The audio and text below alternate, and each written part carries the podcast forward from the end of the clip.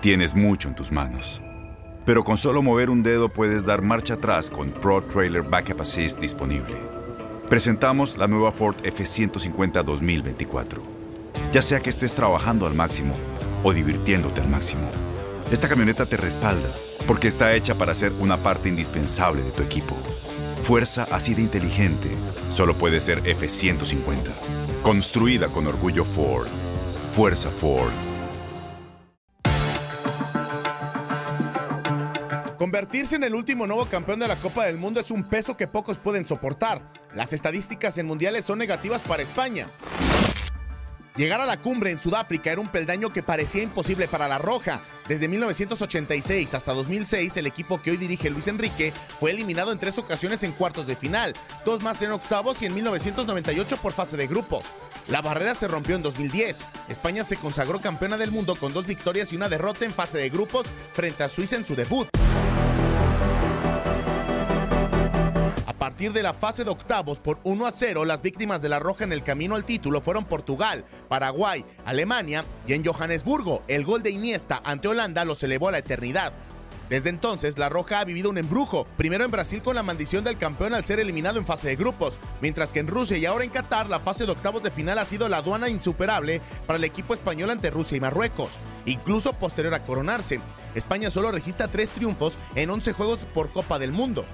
Llegar a la inmortalidad se ha convertido en un lastre para España. La Roja vive un antes y después de coronarse en el Mundial. Para tu DN, Antonio Camacho.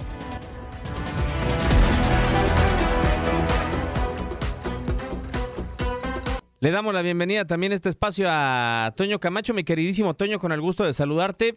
Eh, la selección de España, a ver, es campeona del mundo, sí, como decía el, capitán hace un par de minutos, pero hoy la verdad merece que la pongamos en un lugar diferente por ese título logrado en 2010 y sobre todo por la actuación en los últimos tres mundiales. Eh, lo recibes con Pero todo, con todo, ¿eh? eh, espérame, no calenté, no nada. No, entré bueno, a ver, o sea, te- tres triunfos de 11 partidos, no superando los octavos de final, pues ¿de qué se trata esto? A ver, digo, bueno, primero un gusto saludarlos. Entonces, tendríamos que meter en su momento a Francia en la misma bolsa cuando nada más tenían la Copa del Mundo en el 98, ¿no? En su momento bueno, pasó pero, eso. Fra- No, no, pero Francia no, fue no. campeona en el 98, no le fue muy bien en el 2002 y regresó a una final en el 2006, ¿no? Sí, pero en el, en el 2010 se quedó fuera en fase de grupos, ¿no? En 14 le costó trabajo, 18 ya fue campeón. O sea, España, una fase de grupos, dos octavos de final. Entiendo que se empieza a criticar. Toño, pero nomás ha ganado tres partidos. Sí, desde estoy de el acuerdo. Mundial del Pero 2010. no- pero no- no- ha ganado- y, y le ha no ha ganado a. Australia, Sí, a Irán y no me acuerdo el otro. O sea, no me- ahorita lo voy a buscar. Ni siquiera son países fuertes. Exactamente. Desde en 2014 pierde feo contra en Países otros lados Bajos. sí vemos la debacle y en esa no. No, sí, o sea, estoy de acuerdo.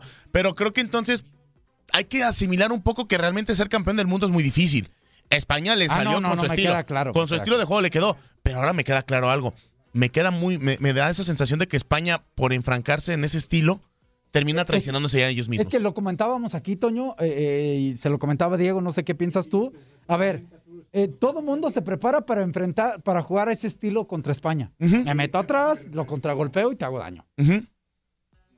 O te aprieto en la salida, te recupero y te hago daño. Es que creo que es de los estilos. España que se ha preparado para contrarrestar lo que le están Eh, haciendo. es que te soy No, sincero, Ramón. no, no yo creo que el pensamiento de la selección española y del entrenador de la selección Eh, Son española soberbios, agrandados. es yo soy más que el rival. claro, mi- por mi- eso. Y mi estilo me va a dar para salir para adelante. salir adelante. So- totalmente de acuerdo. Yo la verdad no creo que, o sea, a pesar de que hay equipos que en lo colectivo sí logran sacarte adelante, como por ejemplo Países Bajos, Holanda en su momento, pero eran equipos que eran impredecibles, Toño. Hoy eh, España ya sabes qué te va a hacer, ¿no? O sea, no, no te muestra nada diferente. Ha perdido todos sus partidos por el mismo error y lo sigue repitiendo.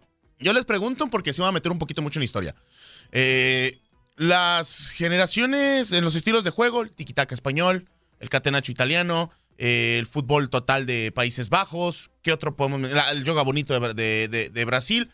Podemos mencionarlos como los fútbol base del, del mundo. que de ahí- No, no, el fútbol total no ganó nada, hombre. Eh, ok, a eso no voy. ganó nada. No, bueno, pero al menos ha estado en más finales que España. Y cabrón. sí, pero no ganó. No, y- no, y no, es pero- utilizado en muchos pero lados. Pero no ganó nada.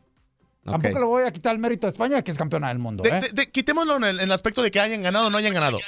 Yo, yo más bien les pregunto, ¿no sienten que el único estilo que no ha tratado de evolucionar o mejorar no es este en el de España? Es que ese es el único, creo que ya se quedaron con ese 2010.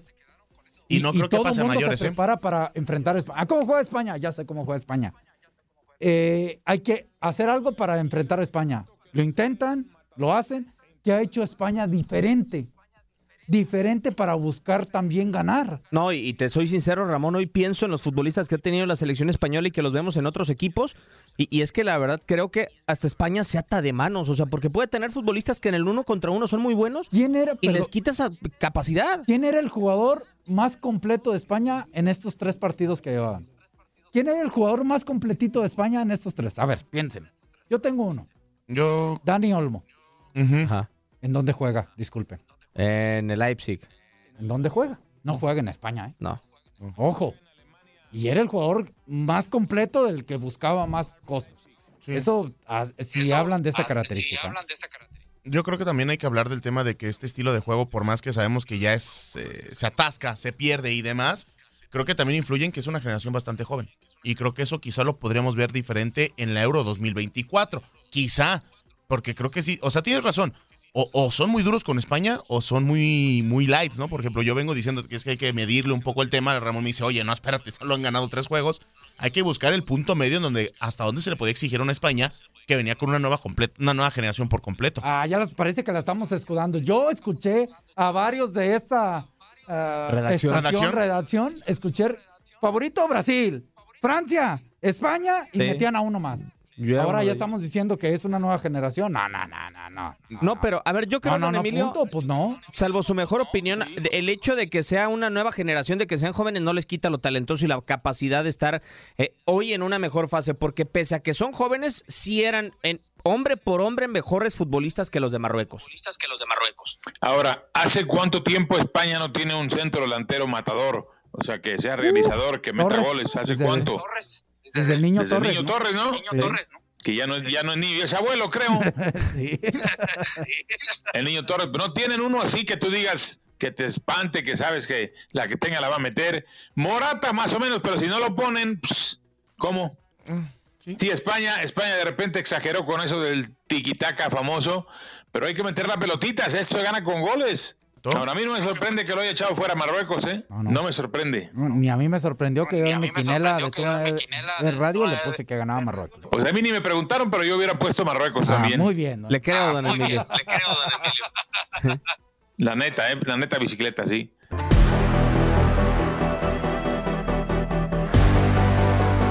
En silencio y con trabajo en equipo, el caballo negro de Qatar 2022 cabalga en las tierras árabes rumbo a los cuartos de final. Marruecos ha logrado superar la fase de octavos, situación que vivió en 1986 en el Mundial de México. Ahora con una generación importante en diversos equipos en Europa, los Leones del Atlas logran lo impensado en Qatar. Con solo un gol recibido en cuatro encuentros, los africanos son el mejor equipo defensivo con Yacine Bono como arquero titular junto a Arkraf Hakimi y Nousar Masraoui como los líderes defensivos. Este caballo africano comandado por Walid Regraoui se mantiene invicto en su cargo, ya que de los siete encuentros que ha dirigido tiene cinco victorias y dos empates. Curiosamente, el exfutbolista marroquí tomó a la selección tres meses antes del inicio de la Copa del Mundo. Marruecos lideró el grupo F sobre Croacia, Bélgica y Canadá. Venció a España en penales y ahora buscará ser la primera selección africana en llegar a semifinales de la Copa del Mundo. ¿Será que lo logran? Solo en la cancha en Qatar. Lo sabremos. Para tu DN, Antonio Camacho.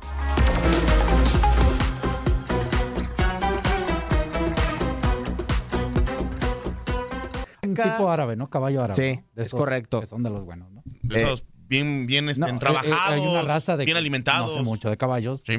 No, no, No, me ni yo, empiecen a matar. preocupe. Este, pero sé que hay una raza de caballos árabes que son Sí. de los mejores, ¿no? Yo también estoy en las mismas que tú. Ah, bueno, digo porque después nos escuchan y decir, ah, Ramón ya sabe de caballos. Eso sí. Eh, Pero la verdad es que este yo no lo tenía en el radar. Primero estaba Dinamarca, poníamos a Serbia, pero Sí, Marruecos. Sí, no, no estaba creo que ningún equipo de África, ¿no? Eh, Senegal, ¿no? ¿No lo tenías en el Yo radar? desde el momento que Sané no estuvo, Ajá. Es, es Mané, ¿no? Sadio Sí, Mané. Mané. Sadio Mané, perdón. Eh, Es Mané. Eh, Yo sí creo que eh, ahí perdía muchas posibilidades y al final creo que faltó esa contundencia en, en- en Senegal o esa fuerza ofensiva en Senegal contra Inglaterra. Este, pero Marruecos, pues es un equipo muy compacto, muy equilibrado y pues que supo jugarle muy bien a España. Pero no nada más España. O sea, el, el- termina Toño. A ver, esto es- por eso lo decía que es Corcel, porque termina primero de grupo. Sí. Eh, o sea, con todo y que tu grupo esté Canadá, este, etcétera. Bélgica, este, que este- esté Canadá, sí, sí, claro, Croacia. Este, Croacia. eh, eh, termina primero de grupo. Japón no fue, bueno, fue primero de grupo. ¿Quién más fue primero de grupo de los sorprendentes? Senegal no lo fue. Senegal no. Suiza no. No, creo que realmente los dos sorpresivos fue Japón y, y Marruecos, pero creo que aquí se juntan dos, dos situaciones. Eh, el buen trabajo que tiene esta selección, porque sí se defiende bien, es solo tiene un gol recibido en toda la Copa del Mundo, es la mejor defensiva.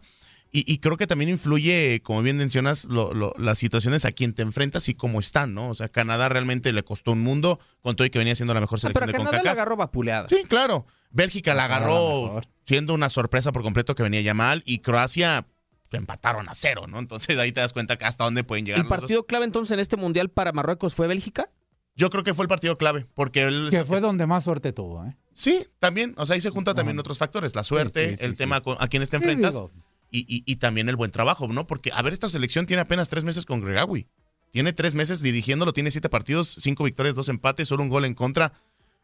Y la verdad es que es una selección que le ves los nombres y están en varios en diferentes eh, equipos de Europa, ¿no? Que se manejaron un proceso de cuatro años, estando en primero en selección, en equipos B en Europa y de repente dieron el salto importante. Hakimi, el mismo Bono, el mismo Masraoui y, y te das Ziyech. Desde el mismo punto de Ziyech, que la rompió en el Ajax y después se fue a- al Chelsea, ahorita quizá no le va tan bien, pero esta selección creo que nadie nos esperábamos que diera ese salto tan, tan inesperado, ¿no? Y ahora siendo una de las africanas que podría ser la primera en la historia en llegar a semifinales, aguas. ¿Será que así como en, en- en algunas confederaciones, el mundo global del fútbol, que todo se concentra en Europa porque dicen que ya está lo mejor, y se olvidan de otras confederaciones de darle conocimiento, ¿será que también teníamos poco conocimiento del fútbol africano? ¿De esas posibilidades del fútbol africano? O sea, yo creo que Por la historia que teníamos. A ver, porque yo se lo comentaba a Diego Toño, eh, eh, y quiero saber también tu opinión como la de Diego, es, a ver, eh, las selecciones africanas físicamente en muchos aspectos físicos son de los mejores. Sí, son muy fuertes. Eh, individualmente tienen jugadores desequilibrantes, zurditos que de repente llaman la atención, eh, eh, buenos defensas que de repente llaman la atención, técnicamente buenos.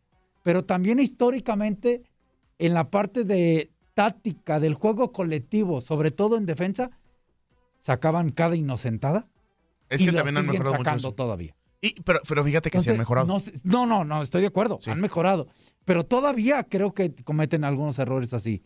¿Ya será que esta selección de Marruecos quite ese estigma? Por lo menos yo lo tengo. Yo, yo fíjate Yo tengo sí. ese. ¿eh? Es que, ¿sabes qué? Tú mencionaste algo muy importante. No sé qué tanto, y sería interesante investigarlo, qué tanto mejoró las selecciones africanas después de su mundial en 2010 para acá. Porque si te das cuenta, línea por línea, en cada selección, Senegal, en su momento Egipto, cuando fue el mundial, hablamos también de Marruecos, Ghana y lo que tú quieras, tienen al menos dos o tres jugadores en, en equipos top de Europa. No, y, bueno, y son pero- jugadores que quieras o no, Sí, sí, Ya bueno, llaman la atención y a- que son vamos de- a ser y son de élite. Estos de, de Marruecos, la mayoría nació en España. también Sí. esa es otra. O sea, Tiene una formación Oja. no africana. no africana. O sea, ojo. Claro, o sea, eso No, también no, estoy no. muy de acuerdo. Eso se aprovecha con la, con la globalización. Sí, sí, claro. Entonces, yo, yo sí creo que, bueno, a ustedes no les tocó, no sé si les tocó, estaban recién nacidos. A- al productor sí, me va a ayudar. Roger Milla. El Camerún de Roger Milla, un chispazo, el, la Nigeria de Amonique, un chispazo, que tú decías, guau, guau, guau, y ahí va con todo, y de repente una chambonada, hablo de una, de una falla inocente y los dejaba eliminados. Y esos eran los equipos africanos, ¿eh? No daban ese paso, no daban ese paso. Los comprometo. Este Marruecos da ese paso mínimo hasta semifinales. No. Yo no creo. Las acciones dicen más que las palabras. Abre el Pro Access Tailgate disponible de la nueva Ford F-150. Sí, una puerta oscilatoria de fácil acceso para convertir su cama en tu nuevo taller. Conecta tus herramientas al Pro Power Onboard disponible. Ya sea que necesites soldar o cortar madera, con la F-150 puedes. Fuerza así de inteligente solo puede ser F-150. Construida con orgullo Ford. Pro Access Tailgate disponible en la primavera de 2024.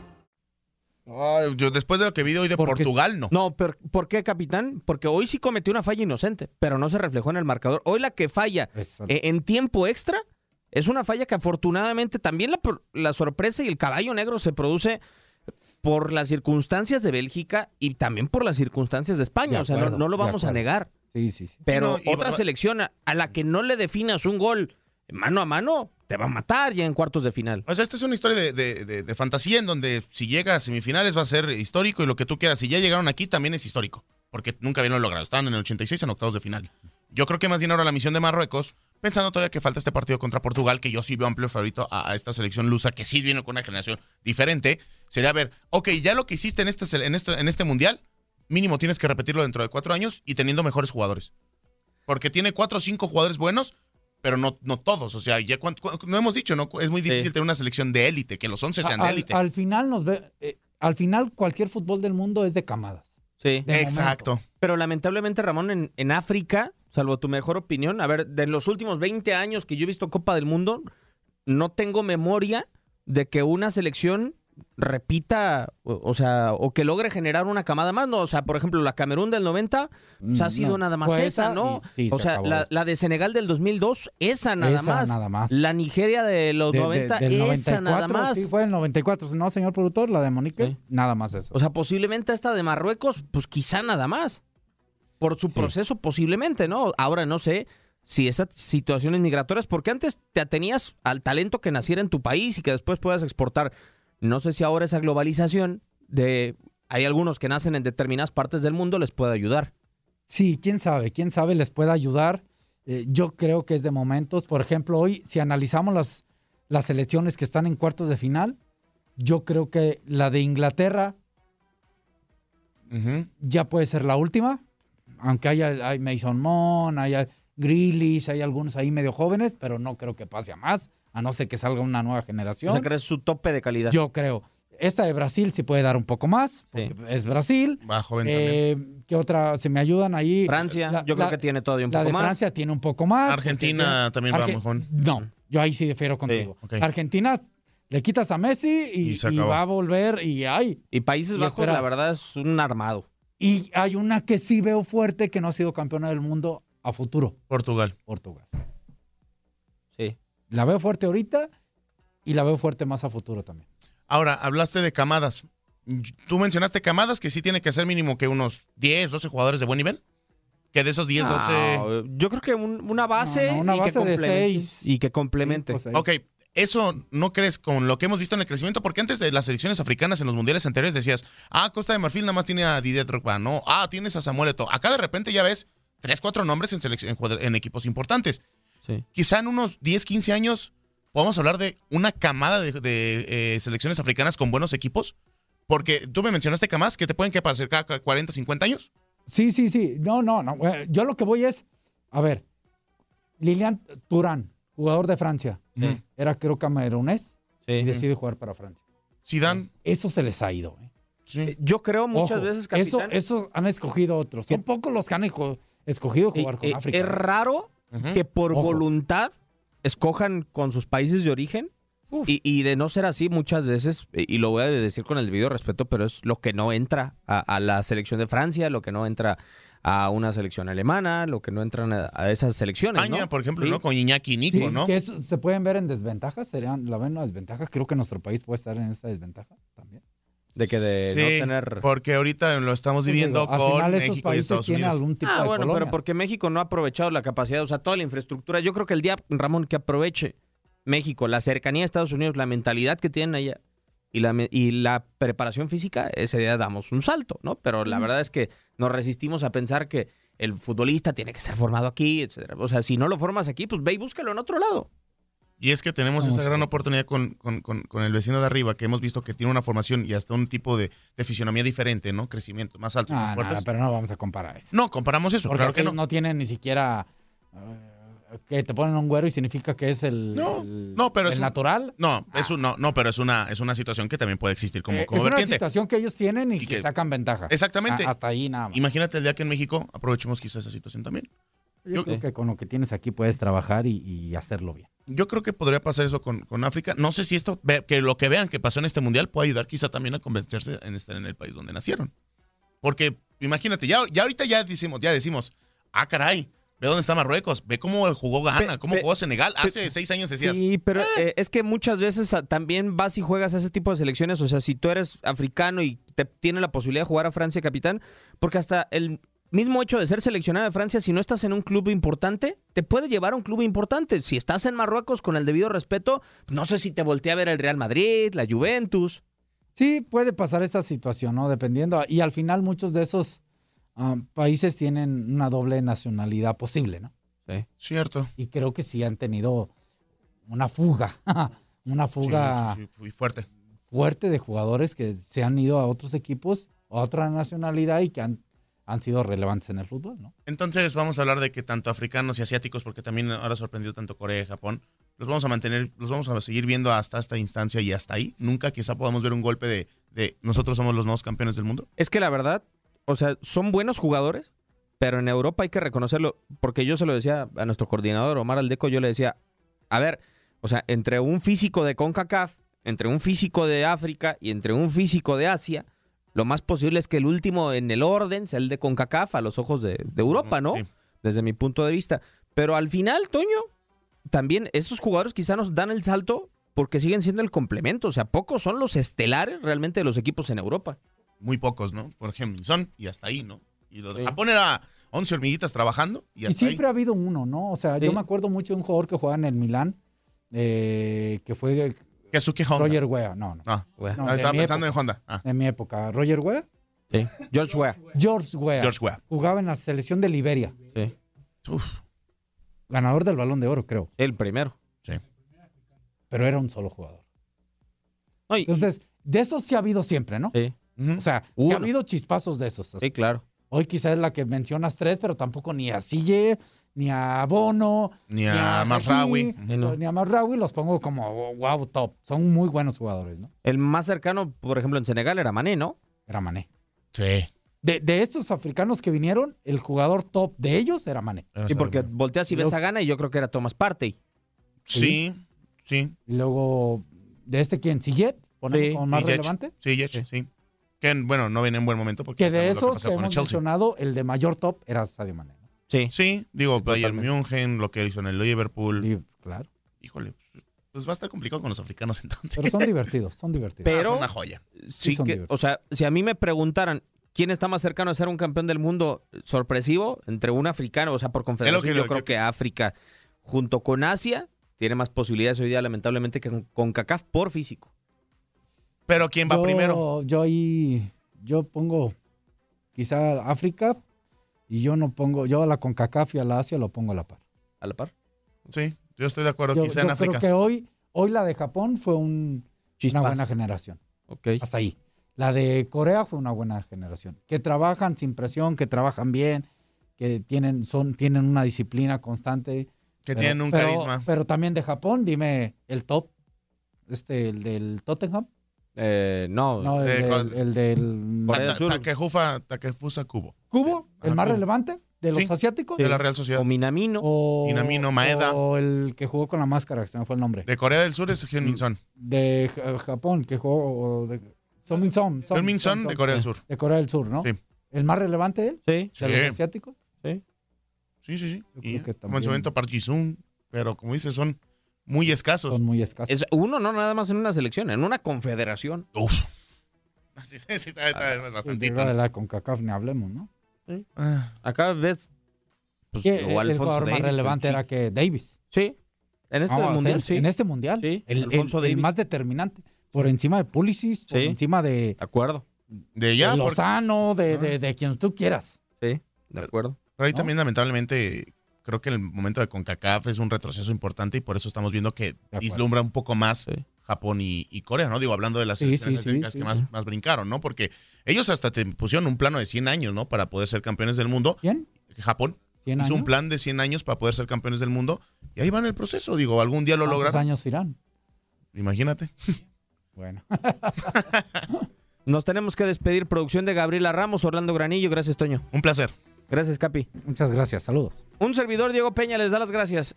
Haga paro, la neta, levanta el teléfono. Se viene Miguel Ángel Méndez y tu tribuna la señal de tu DN Radio.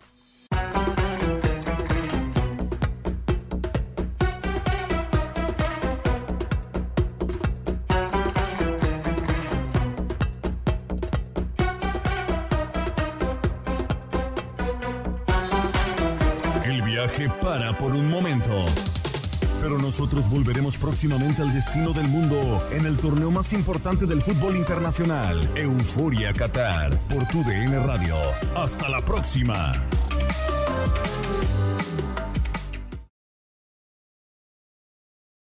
Boost Mobile tiene una gran oferta para que aproveches tu reembolso de impuestos al máximo y te mantengas conectado. Al cambiarte a Boost, recibe un 50% de descuento en tu primer mes de datos ilimitados. O, con un plan ilimitado de 40 dólares, llévate un Samsung Galaxy A15 5G por $39.99. Obtén los mejores teléfonos en las redes 5G más grandes del país. Con Boost Mobile, cambiarse es fácil. Solo visita boostmobile.com. Boost Mobile, sin miedo al éxito. Para clientes nuevos y solamente en línea, requiere AroPay. 50% de descuento en el primer mes requiere un plan de 25 dólares al mes. Aplican otras restricciones. Visita boostmobile.com para detalles.